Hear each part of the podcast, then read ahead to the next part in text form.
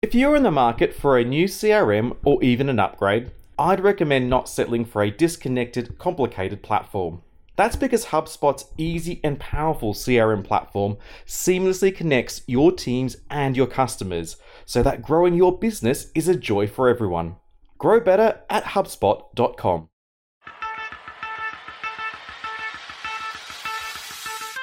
Hello, I'm Arvind Hickman, and welcome to our final episode of the campaign podcast for this year. I'm joined by my colleagues to review the year that was for Adland, talk about some of the ads we enjoyed most, major media developments, and what lies ahead for 2022. Welcome to the podcast, Campaign UK Editor in Chief Gideon Spanier, UK Editor Maisie McCabe, Deputy Editor Gemma Charles, and our Work and Inspiration Editor Imogen Watson. How are you all? Good. Good. Good, thanks. We're almost there. Yep. Full of energy. Well, look, it's been an, another epic year of industry news and developments, book ended by COVID chaos. The Omicron variant has cancelled many Christmas parties across the nation, but perhaps not those in Downing Street. However, um, I just wanted to um, ask you guys to begin with what plans have you got for Christmas? Are you getting to see loved ones this year? Uh, Maisie? I'm hoping so, although I'm not getting, like, I haven't emotionally let myself get too excited. I don't know, it makes me sound like a complete pessimist, but um, I've not I've not seen my parents since 2017 at Christmas. Wow. The first two years kind of by design, but um, but yeah, and they, so they've never had Christmas with my daughter. So yeah, um, hopefully we'll be seeing them. Fingers crossed. What about yourself, Gemma? I'm in the same situation, really, in that I want to spend it with family. I should have spent it with them last year and I'm praying that uh, I get to spend it with them this year, mainly because I don't want to cook the turkey again. so I want to be I want to be hosted, and I want people to look after my kid. So that would be nice. Fantastic. Is turkey on the uh, Spanier uh, Christmas menu, Gideon? Yes, it is. Uh, it's like everyone else. I think I'm a little bit anxious about how it's going to play out. But as uh, I've been reading recently, uh, maybe Christmas 2021 will feel a lot like 2020. Oh, don't say that. Imogen, what's, what's Christmas like for you this year? What have you got planned? I've got like Mission Impossible tomorrow, which is get back to Wales without contracting COVID. Um, so I, that's the main thing. I'm supposed to be going to Athens for New Year, but uh, I don't think that's going to happen. Um, so yeah, it's a bit of a deflated Christmas, but I should be spending it with family. I'm holding out hope. I'm trying to be positive. Well, fingers crossed it all goes to plan. Right now, it's been obviously a very big year, but before we go through the year with Jem, I just wanted to ask Maisie and Gideon just for some of their overriding thoughts about 2021. Maisie, what did you make of the past year? Well, I think it's sort of contradictory, really. He sort of started things were still quite difficult. Obviously, people in the industry, at least, still working from home, and actually, sort of not that much visibility about where the ad market was going. And then we had this amazing recovery and rebound. You know, ITV saying it's going to record its biggest annual ad revenue this year. Lots of money around, you know, actually had agencies struggling to find staff to work on the briefs they've won. And then obviously bookended, unfortunately, by the last few weeks of kind of increasing uncertainty and um, bad news. Yeah, indeed. What about what about yourself, Gideon? What are some of your overriding thoughts? If you'd asked people in January 2021 what they didn't expect was a talent crisis, uh, so many people suddenly started moving jobs when the lockdown eased in the spring, and um, it created a whole new kind of set of problems. Growing at 20%, uh, okay, after declines the previous year for many businesses, presented a whole new set of challenges. So uh, I do feel that uh, it's the cumulative effects of this pandemic have really taken their toll. And uh, uh, we have a columnist, Ian Whittaker, who uh, writes about sort of things in the advertising world from an investment perspective. And he said he feels like the permanent effects of this are, are really dramatic. You know, the longer this goes on, the more it feels like we're not going back to 2019. Indeed. I mean, it certainly has felt quite a bit positive, but yeah, obviously cautious optimism, I would say. Gemma, you wrote a, a year in review type piece for our winter edition of Campaign magazine. What have been some of the major issues that caught your attention this year? Yeah, well, it was very much a sort of COVID dominated. Um, you know, we we started off in lockdown, and as I started to write it, it occurred to me that you couldn't just almost start it just in January because everything had sort of stemmed from still that big moment in March 2020 when the world sort of changed. So, yeah, I mean, it was really, uh, you know, it's still the overarching dominant thing. I mean, just as a sort of ridiculous funny aside, I I filed the piece, so I'd got four thousand words out of the way. I was really happy to have done that. Then, so that was. Uh, let me get the date. It was Wednesday, the twenty sixth of November. I filed the piece. Late with my deadline, but let's not go into that. and uh, so I was quite pleased to get that out of the way. Then I had a sort of cautiously optimistic outro. Then on the Thursday, there were rumblings about a new variant. And then by Friday, the variant had a name, which is the sort of unpronounceable for people in the ad industry Omicron. Everybody goes to say Omnicom, don't they? So, so uh, yeah. So it was just like so. I, I actually sent a WhatsApp to Gideon and Maisie saying, uh, I might have to rewrite that outro. I think because maybe I was a bit on the bright side with this. so I mean, it just gives the, that's just to illustrate the kind of how you know how we've been living with this uncertainty last year, and it sort of continued through the year as well. So yeah, I mean, stemming from that is obviously work work from home. So we got to the sort of year, year anniversary um, in March of working from home, and campaign did quite a good piece actually, where we got we surveyed the leaders um, of ad agencies and got them to um, ad and media agencies. Actually, I should correct myself there, and got them to um, just reflect on what they've learned through that year, how they were feeling, and you know that a lot of stuff came through. A lot of stuff about they've got a new kind of empathetic leadership style, but then people people were dying to get back, but they were still dying to get back to the office. And actually, one of the things that we covered quite a lot um, as a kind of special series was the strategies that um, would be used when we got back to the office. So I think Annette King, for instance, uh, told us about the Publicis um, sort of philosophy when they went back, which would be heads down, heads up, and heads together. And so we got quite a few kind of industry leaders um, telling us how they would sort of navigate the old new normal. Did you feel sort of the industry has gotten to grips a bit more in terms of working patterns, or do you still feel there's a lot of test and, and test and see, uh, and, and there's no sort of blueprint, if you like, for how to uh, uh hybrid work hybridly in, in a lot of these creative environments?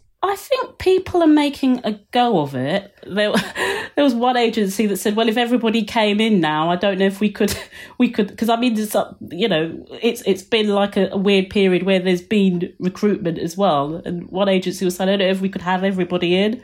So there there are these quite weird things that perhaps would have have only played out properly since since the summer, but. Mm didn't get a chance to kind of bed in because before you knew it, we we, we were sort of working from home again. Um, I mean, other things, uh, we had a sort of summer of a lot of people moves. So uh, the the sort of eye catching one was Sam Hawkey leaving uh, Saatchi and Saatchi, uh, where he was chief executive.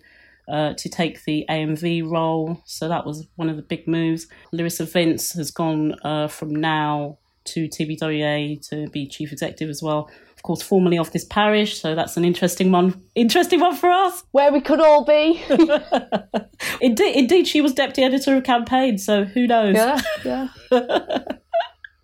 then you had a few sort of shock moves, didn't you? Like James Wildman leaving Hearst and then you had Tim Pearson leaving Sky Media as well. Yeah, that was quite a that was quite of a surprise one, wasn't it? I mean, he'd only been in the role for a matter of less than a year, and he was only there for a short period of time, wasn't he? Did you have any sort of sense? I know you've been sort of sniffing around to try and work out why he may have left and, and what happens next for Sky. Did you get anywhere with that? Did you get a sense for what, what happened there? Well, I don't think anyone's ever said anything on the record, so let's treat this as in the realm of speculation. But I think moving into any big corporate business like Sky is now, owned by Comcast, it's a different kind of beast from being in an agency, especially in a, say, local agency market where you've got quite a lot of independence.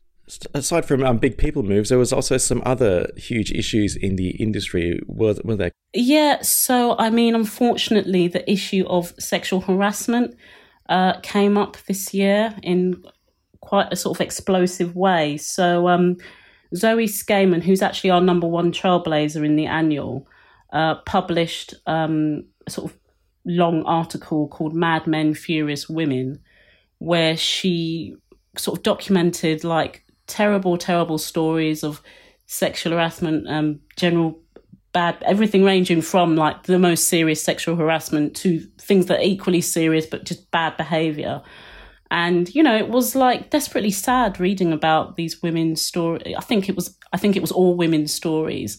So, and then it was followed up by Battle Cry, which was a sort of manifesto that you know said that there was going to be sort of zero tolerance of um, this kind of behavior and that things wouldn't be escalated through an organization they would now actually just go to the police if if there were any kind of issues so so yeah i mean it was timely as well because that was when people were beginning to return to the office so there was a feeling that some women might be worried again about having to face their abusers so yeah i mean it certainly sort of sent shockwaves through the industry you could call it um, a me too moment i suppose yeah, do, do you sort of feel that it's changed the, the dial a little bit in terms of sexual harassment industry? You know what? I'm going to say I don't know. I hope so. I mean, I I certainly feel that there has to be, you know, the time for warm words is long past. So, you know, I'd like to think that if anybody did have an issue now, that it would be taken with the utmost seriousness. Yeah. The other the other issue that you sort of highlighted ahead of this podcast was culture wars. Can you give us a bit of a rundown on that, Gemma? It's been it's been a sort of year of a lot of people being angry for various things, hasn't it? And a lot of arguing and definitely. A, you know, it's been sort of rancorous, hasn't it? Mm-hmm. Really, mm-hmm. that hasn't that hasn't been a good side of this year. And so, I mean, Adland, I I would say that Adland had more or less avoided a lot of the sort of main cultural stuff but then towards the end of the year, it did get sucked in. Uh, so what you had was the John Lewis home insurance ad, which, um, to be quite honest, I think we all sat. perhaps it just shows something about us, I suppose, because we watched it and we didn't actually think for one moment that it, there was anything particularly controversial. Because no. I think even Arvind, didn't you review it in um, on on a podcast? In fact, yeah, it, we did initially. We we didn't pick up on that that whole you know controversy around sexuality and that sort of stuff. But I mean, I think the, the bigger controversy actually, which was pointed out, um, is how it, it, probably misled viewers in terms of what home insurance covers. Yeah, I mean that's the, that's the thing actually. So what you had, uh, so the um, ASA got a load of complaints about it most of which were around the sexualization of a child, something that had sort of never we, we we kind of caught up with it when we saw the complaints coming in, and then but what it was actually then pulled by John Lewis for um, you know potentially misleading customers about what home insurance covered. So so that was a bit of a bit bit of a weird one, but it, it did give a I guess it did give a little bit of a peek into how contentious some of these issues are and how the the sort of strength and depth of feeling people people have out there that you know let's be honest sit, sitting in london sometimes you might not necessarily like know about so yeah that was that was an interesting one and then the other sort of thing that again i i personally would not have known was coming was just that sort of a, a jokey a jokey kind of clip in uh, bbh's ad for tesco uh, showing Father Christmas with a COVID pass. You know, all very done, all very in, humorously to my mind. Got well, went on to be like the second most ever complained about ad in history. Incredible, isn't it? that was incredible, and again showed showed a sort of strength and depth of feeling that you know I, I wouldn't have Im- I wouldn't have imagined to be quite honest because it did seem such a kind of trifling kind of thing. yeah, yeah, indeed. I mean, one of the big culture war developments of the past year, and we're going to discuss this a bit a bit later on, is GB News and how it's almost become a, a new home for culture wars on, on TV. Imogen, uh, it's a good time to bring you into it. Uh, what were some of the sort of creative moments that really shook 2021 and that really stood out for you? So when I started thinking about this, uh, time is just so warped for everyone, not just for me. So it's strange to think that the the most important thing at the beginning of the year was the obviously the max uh, vaccination drive, which is now kind of being sandwiched with the booster drive that we're in now. Um, but yeah, at the beginning of the year, it felt like nothing was more important than making sure that people got vaccinated. Um, and there was various ways and approaches and particular failures, I guess, in using creativity to try and get that message across. Um, but my favorite was um, from the period of that time was Elton John and Michael Caine's uh, PSA, um, which was organised by Lord, uh, Lord Ara Darzi, um, and he leads the Imperial React COVID Surveillance Study Group. And it was made in house by the NHS, um, but essentially it was filmed in the style of a casting video. Mm, yeah, it was quite it was quite funny. Yeah, it had Elton John being Elton John, obviously, uh, and just sort of getting beaten by Michael Caine. So this is the bit where you're going to have the vaccine now, Elton. So Right. just kind of pretend that you're having the vaccine from a nurse. Oh, What was that, Elton? that was me acting. Okay, let's cut there.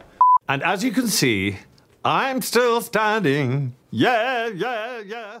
they really hit the message home um, and just did it in quite a humorous way without you know being insensitive to to obviously how everyone was feeling at the time It felt very un-government advertising, didn't it? yeah yeah and it was interesting it was made in house because obviously everything else is going to come from MullenLowe and all the different agencies but um yeah it just considering everything else just felt very serious the tone was just like you know depressing.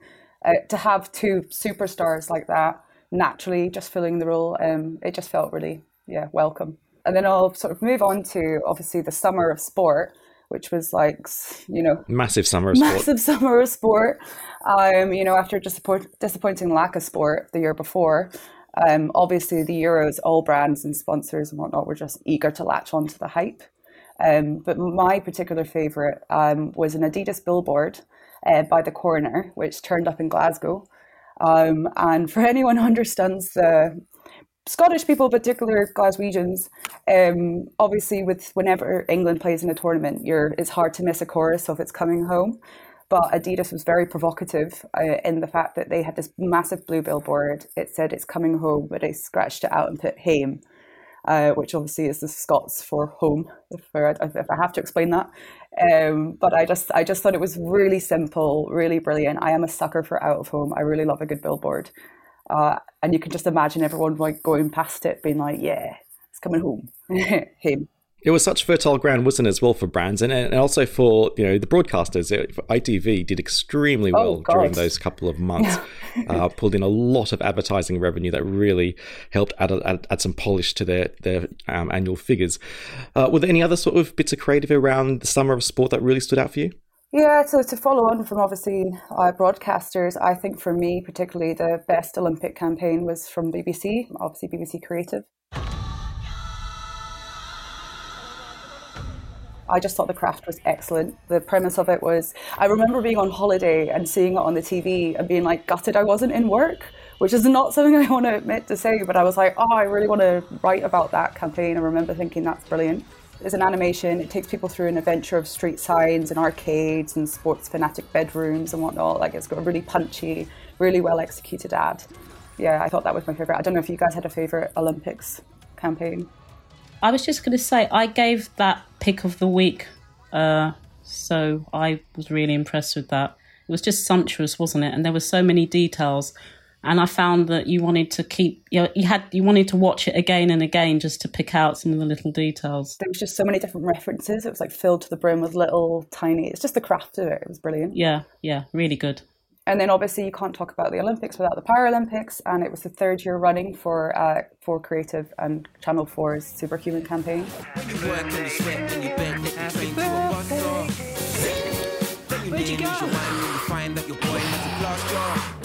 So you might as well quit if you haven't got it. This time it kind of ran with the premise that to be an Olympi- Paralympian, there's got to be something wrong with you. Um, so it served a more gritty look at the trials and tribulations of competing at, at the games. But um, I don't know how you guys thought it compared to previous years, whether they were able to sort of, I mean, keeping them coming every year is ver- uh, every four years is a very difficult thing to do. So, um, how did you think it compared to previous years? I mean, I, I really liked it. I thought it was quite edgy. I, I thought the, the messaging was very brave.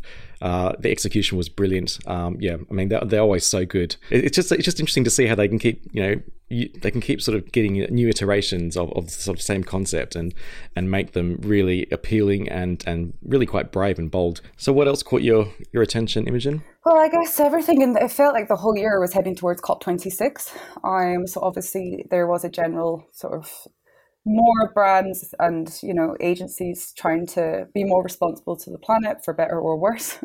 um, but the one that sort of sticks in my mind, the coolest thing I saw, um, was from nasal spray um, Otrivin.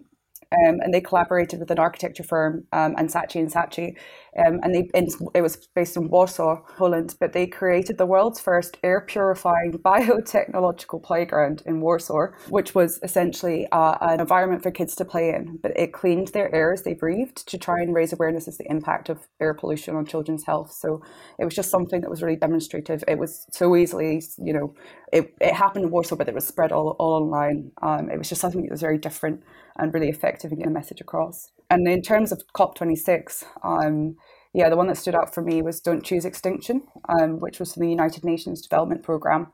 And it had starred a youth raptor. I, I've got it written phonetically here, and obviously didn't help. but a dinosaur. I'm just going to say dinosaur. I try and pretend I'm into them, but I can never never say their names. Um, who takes to a podium um, and to deliver an important message about climate change? You know, as we head towards our sixth mass extinction. I don't know if it's going to happen, but there's mm-hmm. potential. And who better to tell that story than a dinosaur? Exactly. I just thought it was a very brilliant, sort of clear, and it was voiced by Jack Black. You know, um, it's a Jack Black dinosaur. You can't really go wrong. Um, but yeah, he bases it all on his own experience. Listen up, people. I know a thing or two about extinction. And let me tell you, and you'd kind of think this would be obvious, going extinct is a bad thing. And driving yourselves extinct? In 70 million years, that's the most ridiculous thing I've ever heard. At least we had an asteroid. What's your excuse? That was a year in the making, um, and it was um, the UNDP. They worked with Activista, which was an LA-based um, cause-centered agency. So it was a long time coming. Yeah, that was definitely that's definitely one of the more memorable ones that I can gather. Let's move along from COP to Christmas. Christmas, um, yeah, I think the whole general vibe of the ads this year was kind of like nothing's gonna stop us, um, which made me feel a little bit unsettled at time. And given that we're kind of everything's turning a bit sour. particularly this week. Um, yeah, with Christmas plans falling apart, it's been a, an interesting one. But the whole debate kind of coming out of this Christmas is after the last one. You know, is the the magic back? Um, I don't know what you guys felt about the array of Christmas ads this year. I don't know if this is telling, but did we include any in our top um, fifteen? No. So I think that is quite telling. yeah. So that that's that's interesting uh, that we, we didn't feel uh, the need to. I mean, yeah, they were um, they were cheery. They you know the budgets had been spent, which perhaps were not spent last year, and well, I mean, it wasn't in many cases it wasn't even possible to to do a sort of big budget thing with a lot of people because of sort of social distancing restrictions that were in place when you would have been like filming your Christmas ads. Um, so yeah, I mean that they were they were cheery. They were they were fine. I, I guess uh, perhaps I didn't get as excited as I have uh, previous years. I mean, I would like to say that the you know there were some great Christmas ads made, and I'm sure they were you know produced under really difficult conditions, you know, complicated conditions. And you know, the fact was we just kind of we decided that there were other ads that were better. Um, so it wasn't to kind of denigrate any of the you know the Christmas ads that um and you know there were there were fun ones, there were sad ones, there were um you know beautiful ones. Um, but we just kind of felt there were another 15 kind of across the across the year that merited um, space first. I was just going to highlight that um, we did actually choose. So we started a video series um, this year, uh, pick of the ads, and the one that we did choose uh, for the top of the Christmas ads was Waitrose. Um, and essentially, the whole premise of it is um, is Adam and Eve DDB, and the whole premise is it's food is the best part of Christmas. Sprouts that are mostly pancetta. And stuffing. Yes, it was me. I ate the stuffing. All of it. Because the best bit of Christmas is the food It just stood out for its humour. So just want to put a shout out for for Waitrose, um, as it was our pick of the pick of the ads, and also give a shout out for the video that everyone should watch. It's really interesting because Imogen has done this uh, video show for us, and actually, I can let you in on a little secret of the editing process. When we did the episode about Christmas ads, we actually, after the edit, we went back and changed it a bit because there were quite a lot of ads which all had a very similar tone. And I think that speaks to something. It speaks about the anxiety that some brands feel, the fact that maybe it's harder to get creative inspiration when we've not been leading such stimulating lives. Um, but again, as Maisie said, I think we give a lot of credit to all of the brands and agencies and production companies that do this. It's very, very hard. And, um, you know, it, it, like we've been saying all along, this has been really testing for people. And um, it's why I think we try not to be too harsh about people's work at the moment. But for that reason, it's hard just to show up. Yeah, maybe I was a bit harsh. Just a quick reminder to our listeners as well we have reviewed quite a lot of Christmas ads in um, the past few episodes of the campaign podcast. So do make sure you have a listen to that. Right, let's talk about media. Uh, now, 2021 has certainly been a much more positive year than 2020. Although there have been hiring and retention issues for the industry to grapple with, there's been quite a bit of recovery in media spend across most channels. I recently wrote a piece about uh, GroupM's forecast that shows the UK is leading the way for mature markets, with ad spend up a staggering 37% this year, uh, a huge improvement on the 2.6% decline. A lot of its growth is in digital uh, and, and to a lesser degree TV, but channels like Outdoor and more recently Cinema, thank you, James Bond, are also doing really well. Uh, when I speak to media buyers, some of the major developments in TV, such as addressable advertising and the ability to buy TV via programmatic platforms, is what excites them the most. And another interesting trend has been that a lot of online businesses are now investing heavily in traditional channels such as TV. The Deliveroos, Just Eats, Cazoos, Compare the Markets. Uh, you know, there's also a lot more small, non traditional brands, uh, even quite localized brands, that are investing in TV as the uh, you know cost to enter TV uh, reduces on VODs and places like that.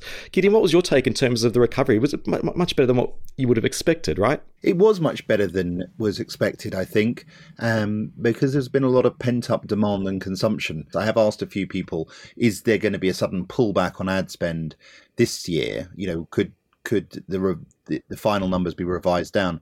And I think pretty much all the money has been spent for 2021 already. Uh, it's been a very very strong year. You you know, and it's been surprising in a way because I think essentially thanks to the governments around the world supporting businesses, it's been tough for many businesses, but essentially the economies have not collapsed. Uh, goodness knows what happens when you st- store up all the debt. Next year, we know from having talked to some agencies, the forecasts are still for pretty good growth. It's never going to be sort of double digit, I think, in 2022. Um, but it's it's been remarkable. I think TV has definitely been a be- beneficiary of things like cinema and outdoor, you know, being affected by people staying at home. Yeah, and also some major events, I guess, have helped fill TV coffers. You know, things like the Euros. You know, you've obviously got you know huge investments in ITV, um, record year for them actually, which is quite incredible. Um, and this this includes pre pre COVID years as well. Uh, Maisie, do you have any sort of thoughts about media spend across different channels and, and where it might head? Our current measure, the way we measure media spend, I suppose, obviously we still use um, Nielsen, and Nielsen provides a, a really good assessment and, and estimate of money that's being spent above the line. But when we're in a, position where I think it's sort of forecast we're getting to close to sort of eighty percent of ad spend being digital.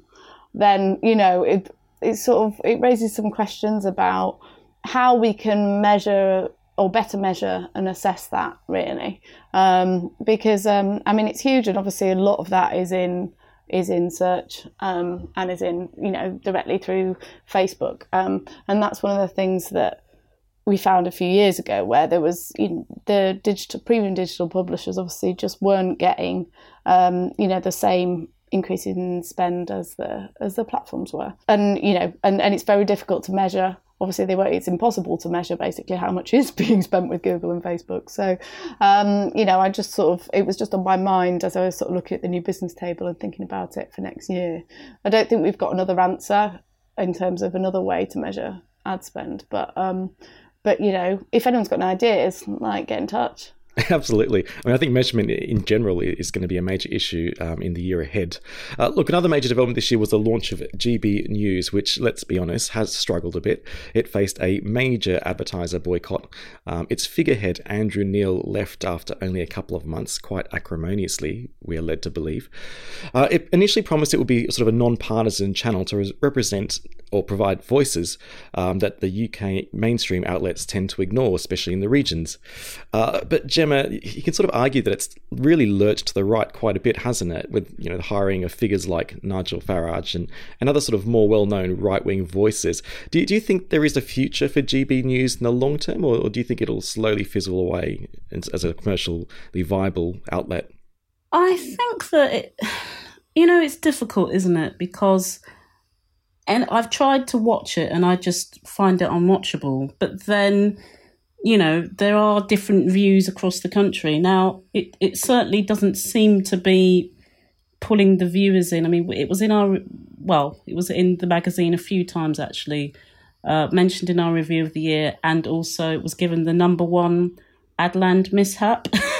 so, you know, because at times I think some of the shows were attracting zero viewers. So, how long you can carry on with that, I don't know. But has Nigel Farage giving it a boost? Are there more views because of that? Or possibly? Well, maybe I don't know. But may, yesterday I saw as well that Darren Grimes they've recruited him as well, haven't they? Yep, that's right. So you know they're they're certainly they're certainly splashing the cash, um, but it it just feels like you know they need to we need to see if they're going to become something that you have to actually have on your media schedule, or will what's happening uh, now, where there are sort of boycotts by stealth, whether that will whether that will continue? It's it's quite interesting, isn't it? Because they said that they wouldn't be a Fox News type outfit, but it feels increasingly like that. That's kind of what they're going for. And, and next year, they're going to have even more competition when UK launches its own um, channel, Talk TV, which has secured uh, Piers Morgan as a presenter. So you know, it, it sounds like you know that could even fragment their audience even further. Yeah, I don't think they're allowed to wear any kind of, because they have to. There's the impartiality rules in this country, aren't there, in terms of broadcasters? So you know, I don't think they're allowed to sort of go out there and say we're we're right wing or whatever.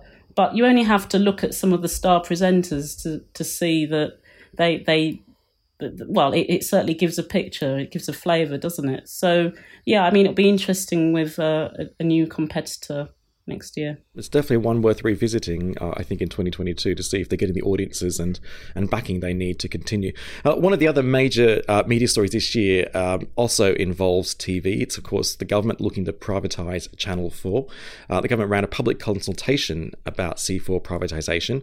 And it's, I think it's fair to say this has received quite a lot of resistance across the industry um, especially you know when you think about the service that Channel 4 provides, its mandate, um, and it's also performed reasonably well commercially. Now, no decision has yet been made, um, but I'm interested to get your thoughts on this, Gideon, about whether you think you know the privatization is still a distinct possibility, and and hypothetically speaking, if it does happen, uh, what does that mean for the media landscape?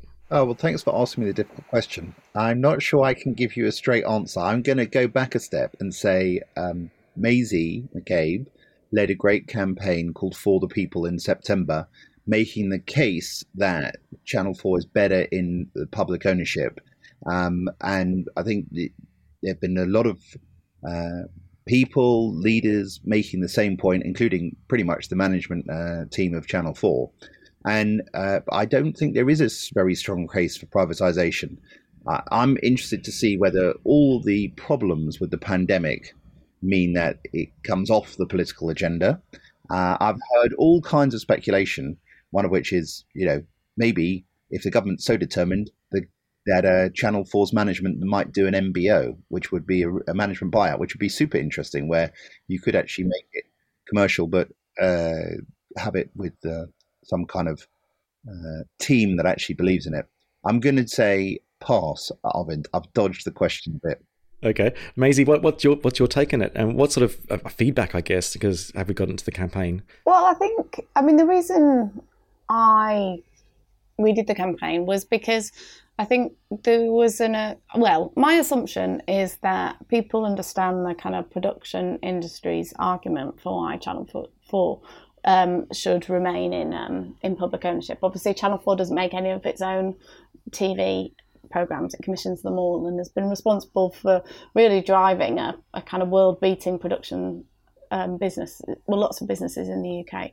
Um, but I felt like that the the advertisers' argument and the agency's argument that actually by um, having, you know, being freed from kind of shareholders and having to make a profit, it was able to be more creative and more, um, you know, diverse in its programming and thus reach audiences that wouldn't normally maybe watch commercial telly um, was a really important point to make because I felt like, you know, maybe, I mean, uh, it's, it's just an assumption, but, you know, we are, there's a, the obviously we have a conservative government at the moment and traditionally they listen to you know the voice of business. And so here we you know we're as the as the voice of the advertising industry obviously represent um, you know lots of businesses who are um, helping companies drive their own businesses through advertising and um, and and so we got um, a bunch of people from the industry from all sorts of different holding groups and independents to sign a letter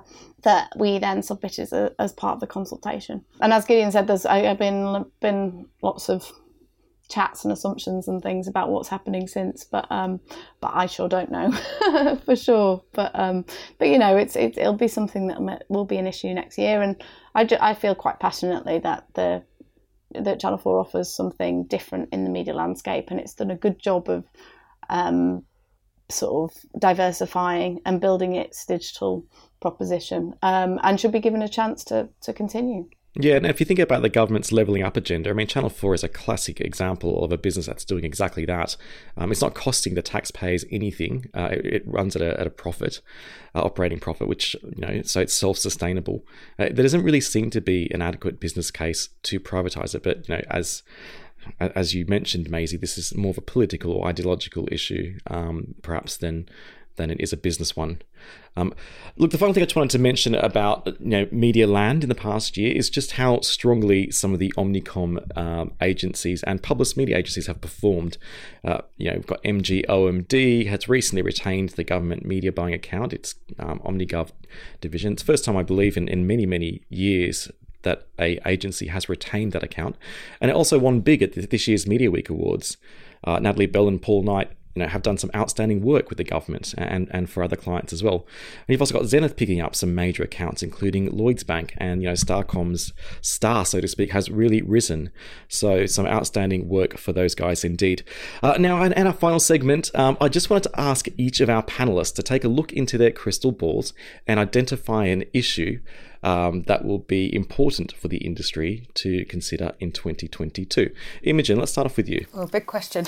um, in terms of creativity, I guess it's just this uncertainty um, as we head into the new year, and you know, production seems to be the thing that has been mostly sort of getting around it. But I think at the end of the day, um, it comes down to the fact that you know, for the last two years, they've figured it out. So whether it's directing remotely or, or, or production remotely, um, whatever happens with COVID, I think now this is kind of the new normal for now. Um, and also in terms of just going back to the office and creativity there, um, it's interesting to know, you know, how long this is going to be until we're back again. Because uh, from everyone I've spoke to, um, in terms of being creative, it is just so difficult to recreate that at home. Obviously, there are benefits from from working from home, um, but in terms of actually just being together and, and working on campaigns, it's a lot harder. It's just what comes next. Okay. Gemma, what's your top issue to look out for in 2022? I guess in terms of diversity, I wonder if the whole kind of great resignation talent crisis offers an op- a real opportunity for um, agencies and brands to, you know, kind of think, let's go outside, let's really push this one and go outside of our, our the usual way that we we get people that we recruit. So could it could it be could it be actually a catalyst for a more diverse workforce, which I would like to see? It's a really good point, isn't it? It, it? I guess it sort of resets things a bit, and it gives agencies an opportunity now to look at you know a wider talent pool outside of the London bubble. So it's it's a really interesting one to follow. Maisie, what's your top issue? I mean, one of the things that I sort of tried to put across in my column for the Winter Mag um, was just this idea of we can't wait, I suppose, for things to get better. Like if there's something you want to do, you need to do it now, really. Um, and we obviously had the kind of, you know, the, the tragic death of Ringan Ledwidge in early November, um, and you know, really, really talented director who'd made just some wonderful ads.